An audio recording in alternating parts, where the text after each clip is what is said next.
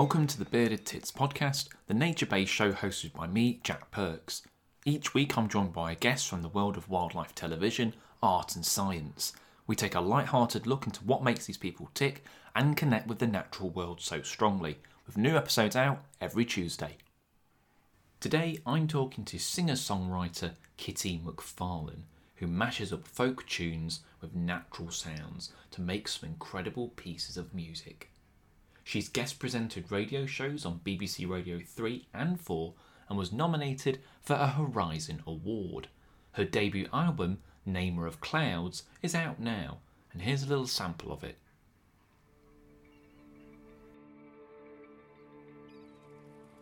We stop and let the sky take hold of our breath as the last of the evening light flees to the west.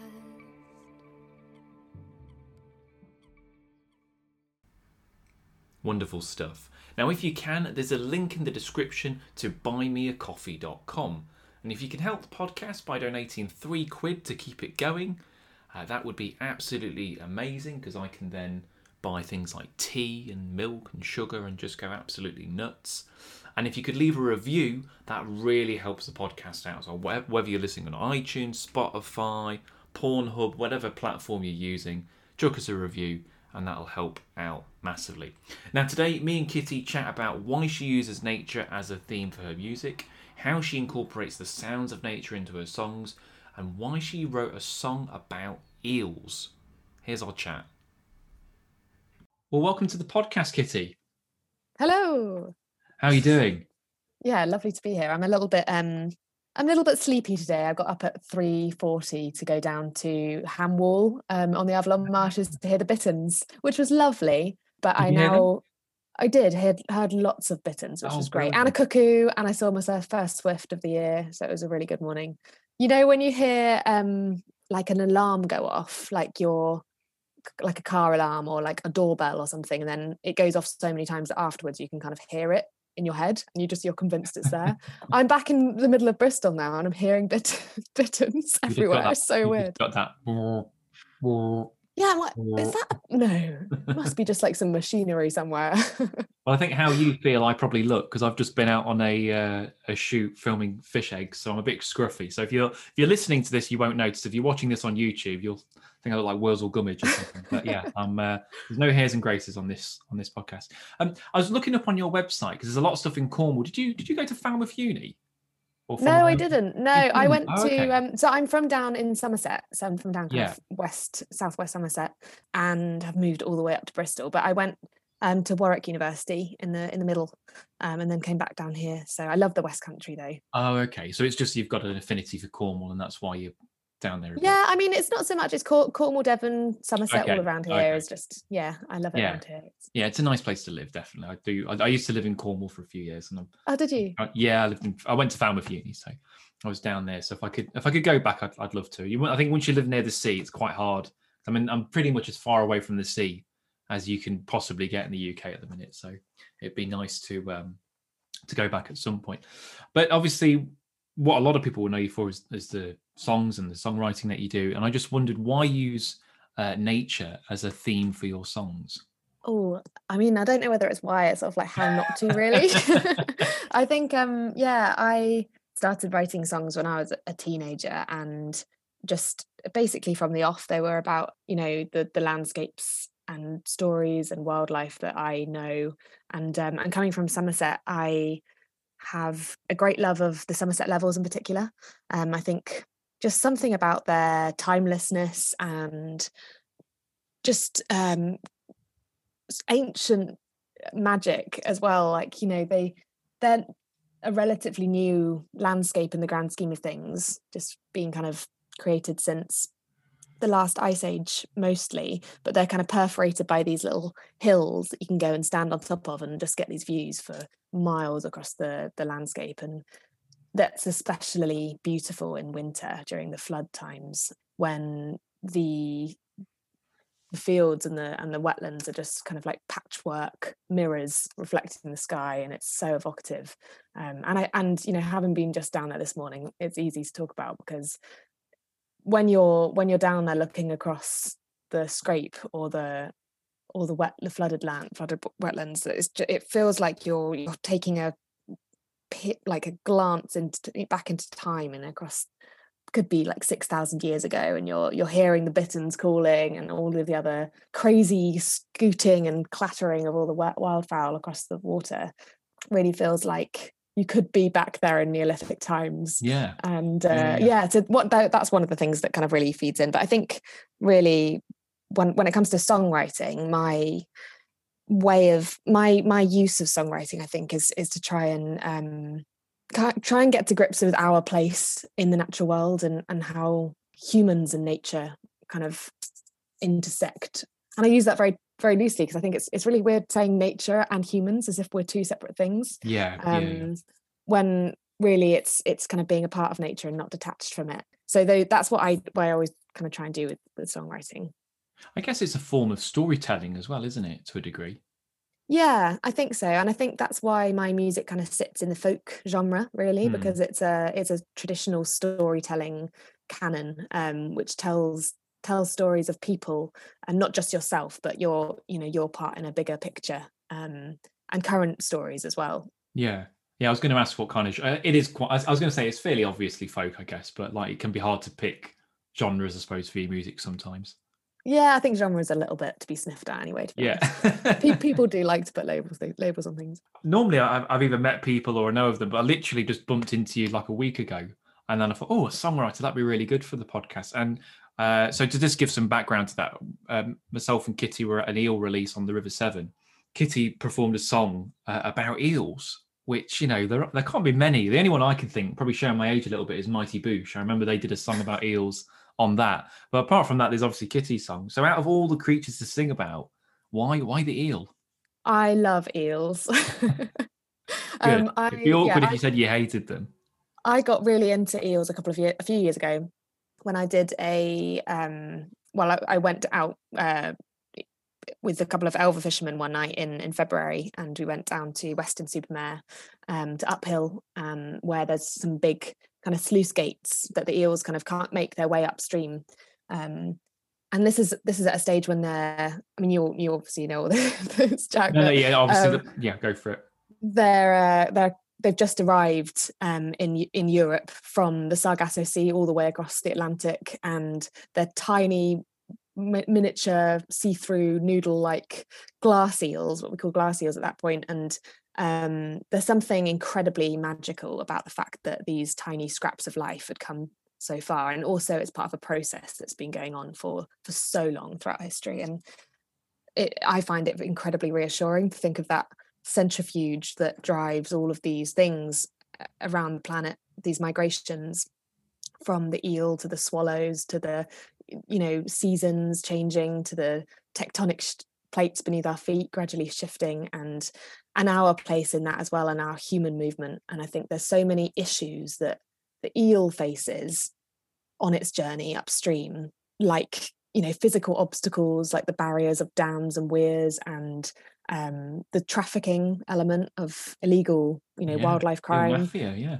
Yeah and and also the loss of habitat from from climate change and our our industry as well. Um, all of those things seem kind of weirdly reflective of our our own human plight, um, from our own questions of belonging and rights to land to to issues of human movement. And I think they're quite sort of emblematic of a world that is fracturing not just for the eel but for us as well. So it's one of the i, I kind of see the eel as incredibly as it were i mean it's talked about as an indicator species, species isn't it with yeah. you know the health of the rivers and the health of the planet as a whole. And, but the other thing about eels is that they're just so mysterious and intriguing and, and they've been baffling scientists for centuries and we still don't really know a lot about them. We've never seen them breed in the wild which is crazy. Yeah. Um, yeah it is something and, that yeah. we could be seeing, you know, in our local ponds and rivers, and no one's ever seen them breed. So there you go. Yeah, I mean that's, that's obviously why they're being trafficked around the world is because they're kind of caught at a young age and then shipped across or flown across in these suitcases to Chinese um, eel farms where they're grown on for culinary purposes, Yeah. um, which is really crazy. But yeah, so and, and I think also there's a bit of an underdog status about them. You know, people people see them as a little bit sinister and scary, and they're you know living at the depths of these dark places. It's And a serpentine as well, I guess, isn't it? yeah, something a bit Loch Nessy about them. Yeah. Uh, people were kind of interested. But yeah, I mean, there are so many interesting things about eels that I, I find very compelling. But I think the main reason from a songwriting perspective is that kind of reflection of the movement of everything on the planet and and and how actually comforting that can be as well. I find it quite comforting to think of these things that are going to happen every year and that Yeah. I'm part of I'm part of something like that. Yeah, you wouldn't think you could draw many parallels between an eel and a person, but I guess when you put it like that, there's a few there, isn't there? some some people more than others, I guess. Yeah, yeah, yeah, definitely. And, and I was listening to some of your songs as well, and I know some of them you include field recordings, don't you, like water and bird song. And I wonder, does nature have a rhythm to it, or is, is you know, is there something that you're listening to when you listen back to those recordings? Like, is that just that specific note of a blackbird, or that riffle, or is it more random? Do you just think, oh, I'm just going to take that clip and overlay it with some music? That's a really interesting question because I think sometimes when you're when you're just out and about in nature, you don't really um, necessarily notice what's going on, and you're it's it's that kind of action of actively listening, which is really beautiful. And when I took my little Zoom recorder out to the levels and to the Somerset coast, and even made it across to Sardinia for one particular adventure of a song, um, and and did those recordings, you kind of you actively listen in a way that you you don't normally do, and Yeah, that's um brings to light a lot of other sounds you know suddenly i'm on the levels and i'm hearing not just this clatter of, of waterfowl but also the distant motorway and and the um remaining peat works that are still working down there and and the little microlight overhead that's really annoying and going round and round and all of those things. uh, nightmare, aren't they? nightmare oh um yeah and all of those things kind of come to light and it's it's that texture and and you don't necessarily pick apart if you're just out. But yeah i wonder if it, i wonder if it is some sort of tempting rhythm or or timbre or something but for me it just injects me straight away into those places so and that actually after having made the album and, and recording these these places i think because specifically a lot of my songs are about place and there's a real sense of place there and i like the idea of kind of collaborating with those places in a way Yeah, okay. having their voices there as well. But yeah, then I, I started. Um, I managed to get some a sampler that I enables me to play those sounds live on stage. Um, Ah. and there's there's that's a really great feeling of being in a dingy basement venue in London playing the sounds of the levels to Yeah. these people that you know have never been there and suddenly taking that that place to them as well. Is that I mean, and uh, my music knowledge is bloody awful? But is that the thing that Ed Sheeran used, like the foot loop thing? Is that the same thing? It's not, not? quite the same, no, but No. he probably could do it, do it with that. So loop the the looping pedal is when you kind of play something live. So you'll play a little riff, and then Yeah. you'll record that, and then you'll play it back, and you can play Ah, on top of that, which is That quite cool. It's all kind of live, yeah. And whereas I can, I can, if I could get a bittern to come up with me to London, then I could maybe do that. But That would be a show, wouldn't it? be You quite know, dependent on like whether it was feeling, you know, like performing or not. Bittern on the really difficult. bass. Yeah, that would. be I mean, that would be great, wouldn't it? One day, who knows? Getting a bit more common. Have you have you got any musical inspirations? Are there any artists or any anything musically that inspires your work? Yeah, I think like I mean, when I was growing up and, and starting playing guitar, I had this amazing guitar teacher who's still a good friend, uh, and he he kind of threw me in the deep end. And and when I started learning when I was eleven, I'd never picked up a guitar before. Picked it up the wrong way uh, at first, and uh, and he he was like, right, you're going to be on stage performing in two weeks' time. We're going to do, I think we did like Norah Jones or something. So he taught me Norah Jones, and I performed it in two weeks' time, and it it was that kind of I think yeah, being dumped in the deep end is really great at that at that age. But I also, you know, I learnt Streets of London, Ralph McTell, which is a bit of a classic, but it's a great song. And also Anne Briggs and um, Tim Buckley as well. And a lot of the um, folk singers of the 60s and 70s. Um, there's an amazing wealth of uh, English and well UK Great Britain you know British performers I guess from that time that were that were touring around and gathering a real audience for themselves and I love a lot of that music Oh, cool. And I guess likewise, are there any natural? I mean, you've you've kind of already covered this, I guess, with mentioning ham Hanwell and Somerset levels. But are there any natural or nature inspirations? I suppose. Is there anything in nature that just makes you want to pick up a guitar and, and write some music?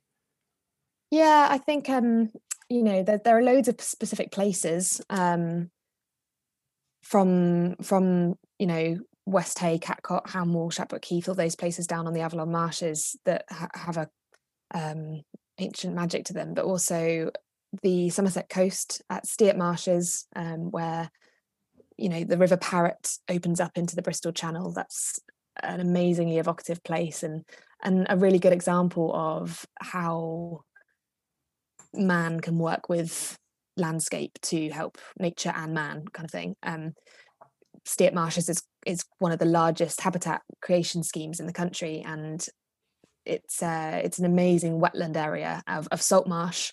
And I think salt marsh is a one of those in between places, um, it, literally standing, you know, between the coast and the land. And when the tide comes in across the salt marsh, it absorbs the power of of this of the water and acts as a kind of buffer for the land behind it. Um, and that that area that whole area is known for flooding over the over the millennia really.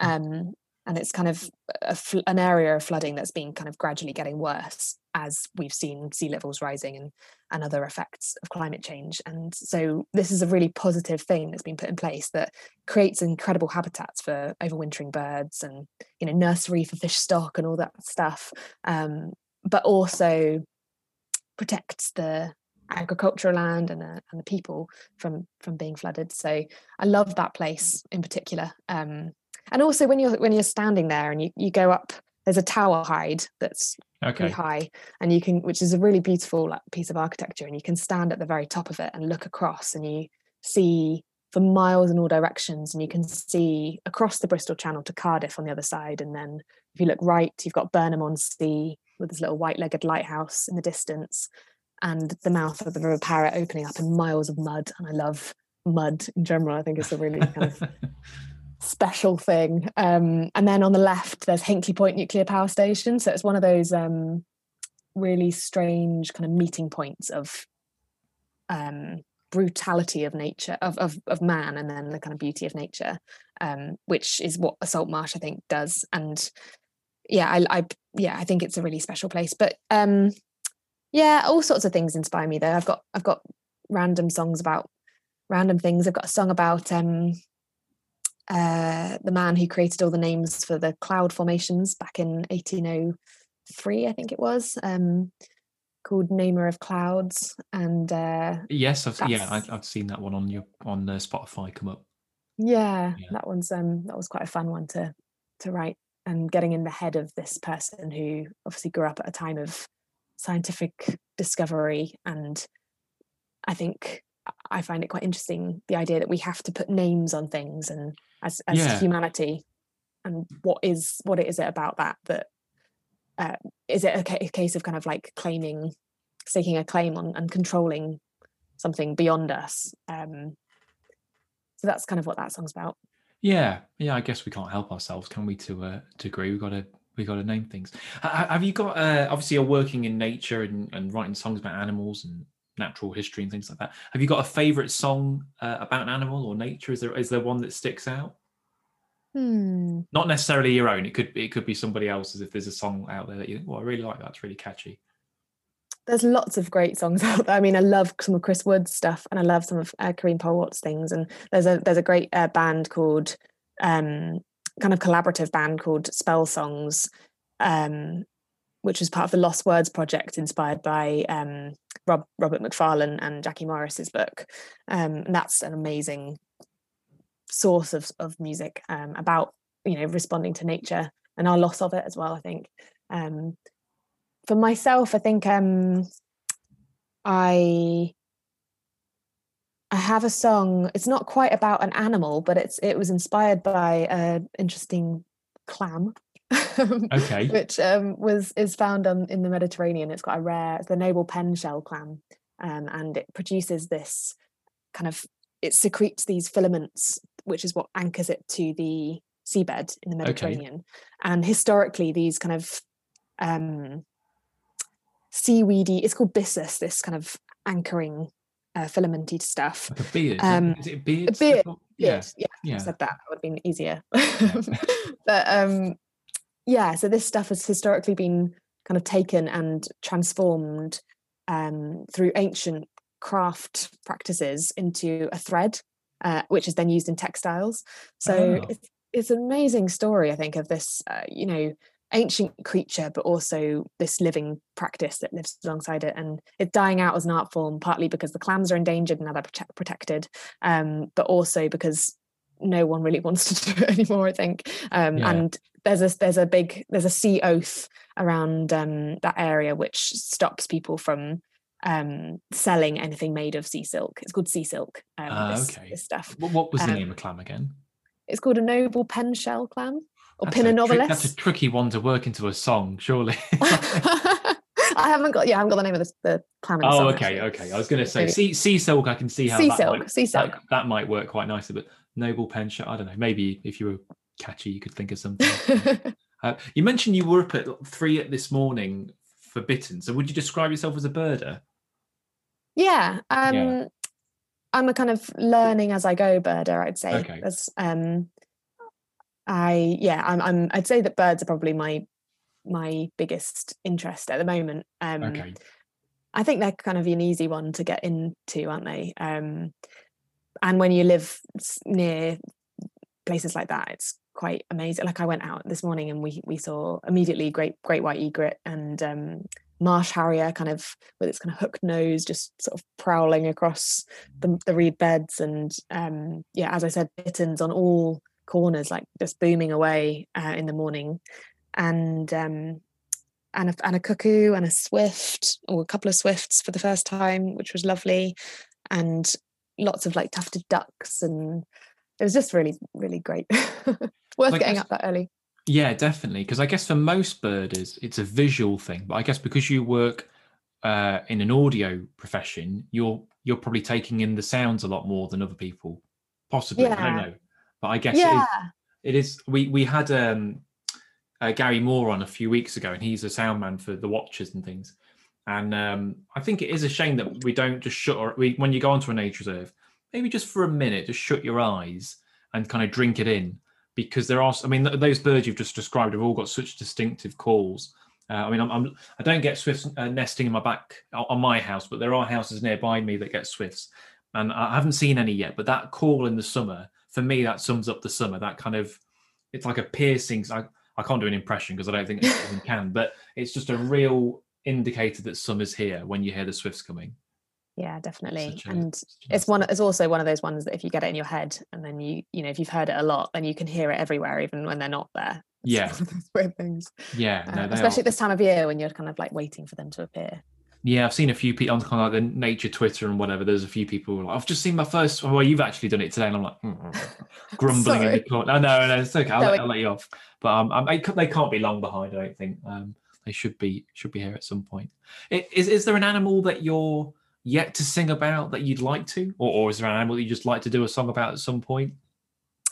Um, you know, I don't know whether it would work in a song, but I've just um, discovered the wonderful watervole. Um, about Ah, a 10, okay. minute, 10 minute drive from where I live in Bristol.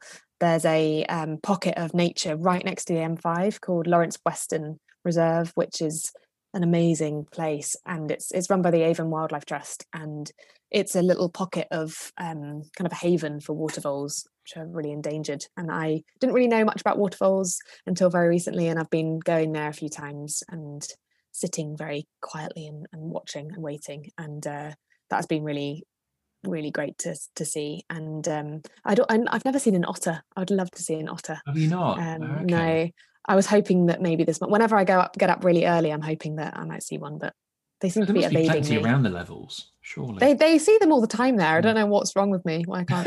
it's that otter repellent you're putting on in the morning. They obviously Yeah. don't like it.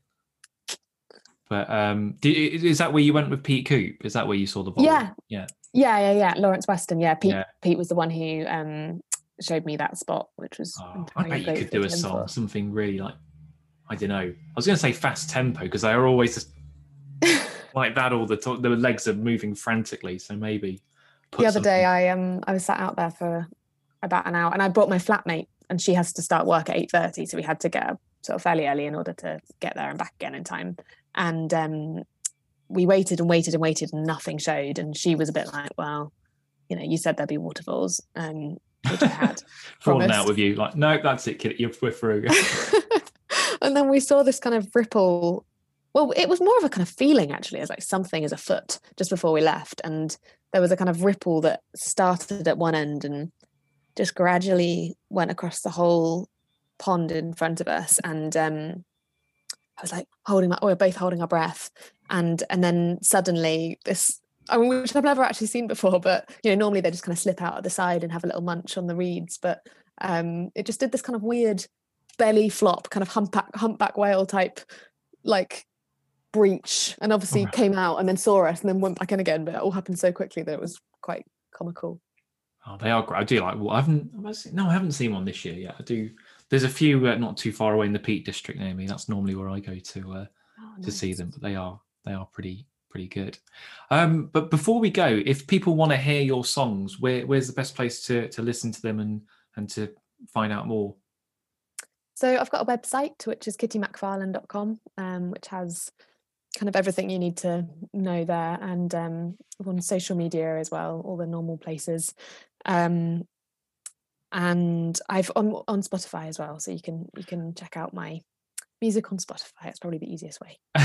Great. I'll put a link to all that in the description, so if people want to find out more, they can they can click on all of that. Well, look, it's been great to to talk about this stuff, Kitty, because it's a world that I've never really thought about combining nature and, and music, but it seems like it's a, a, a great coupling.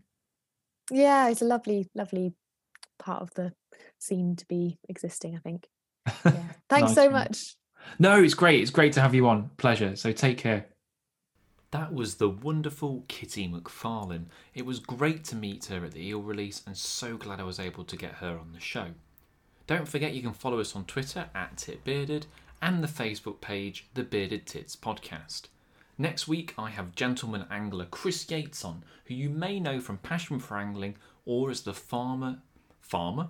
Former corp can't fucking talk today.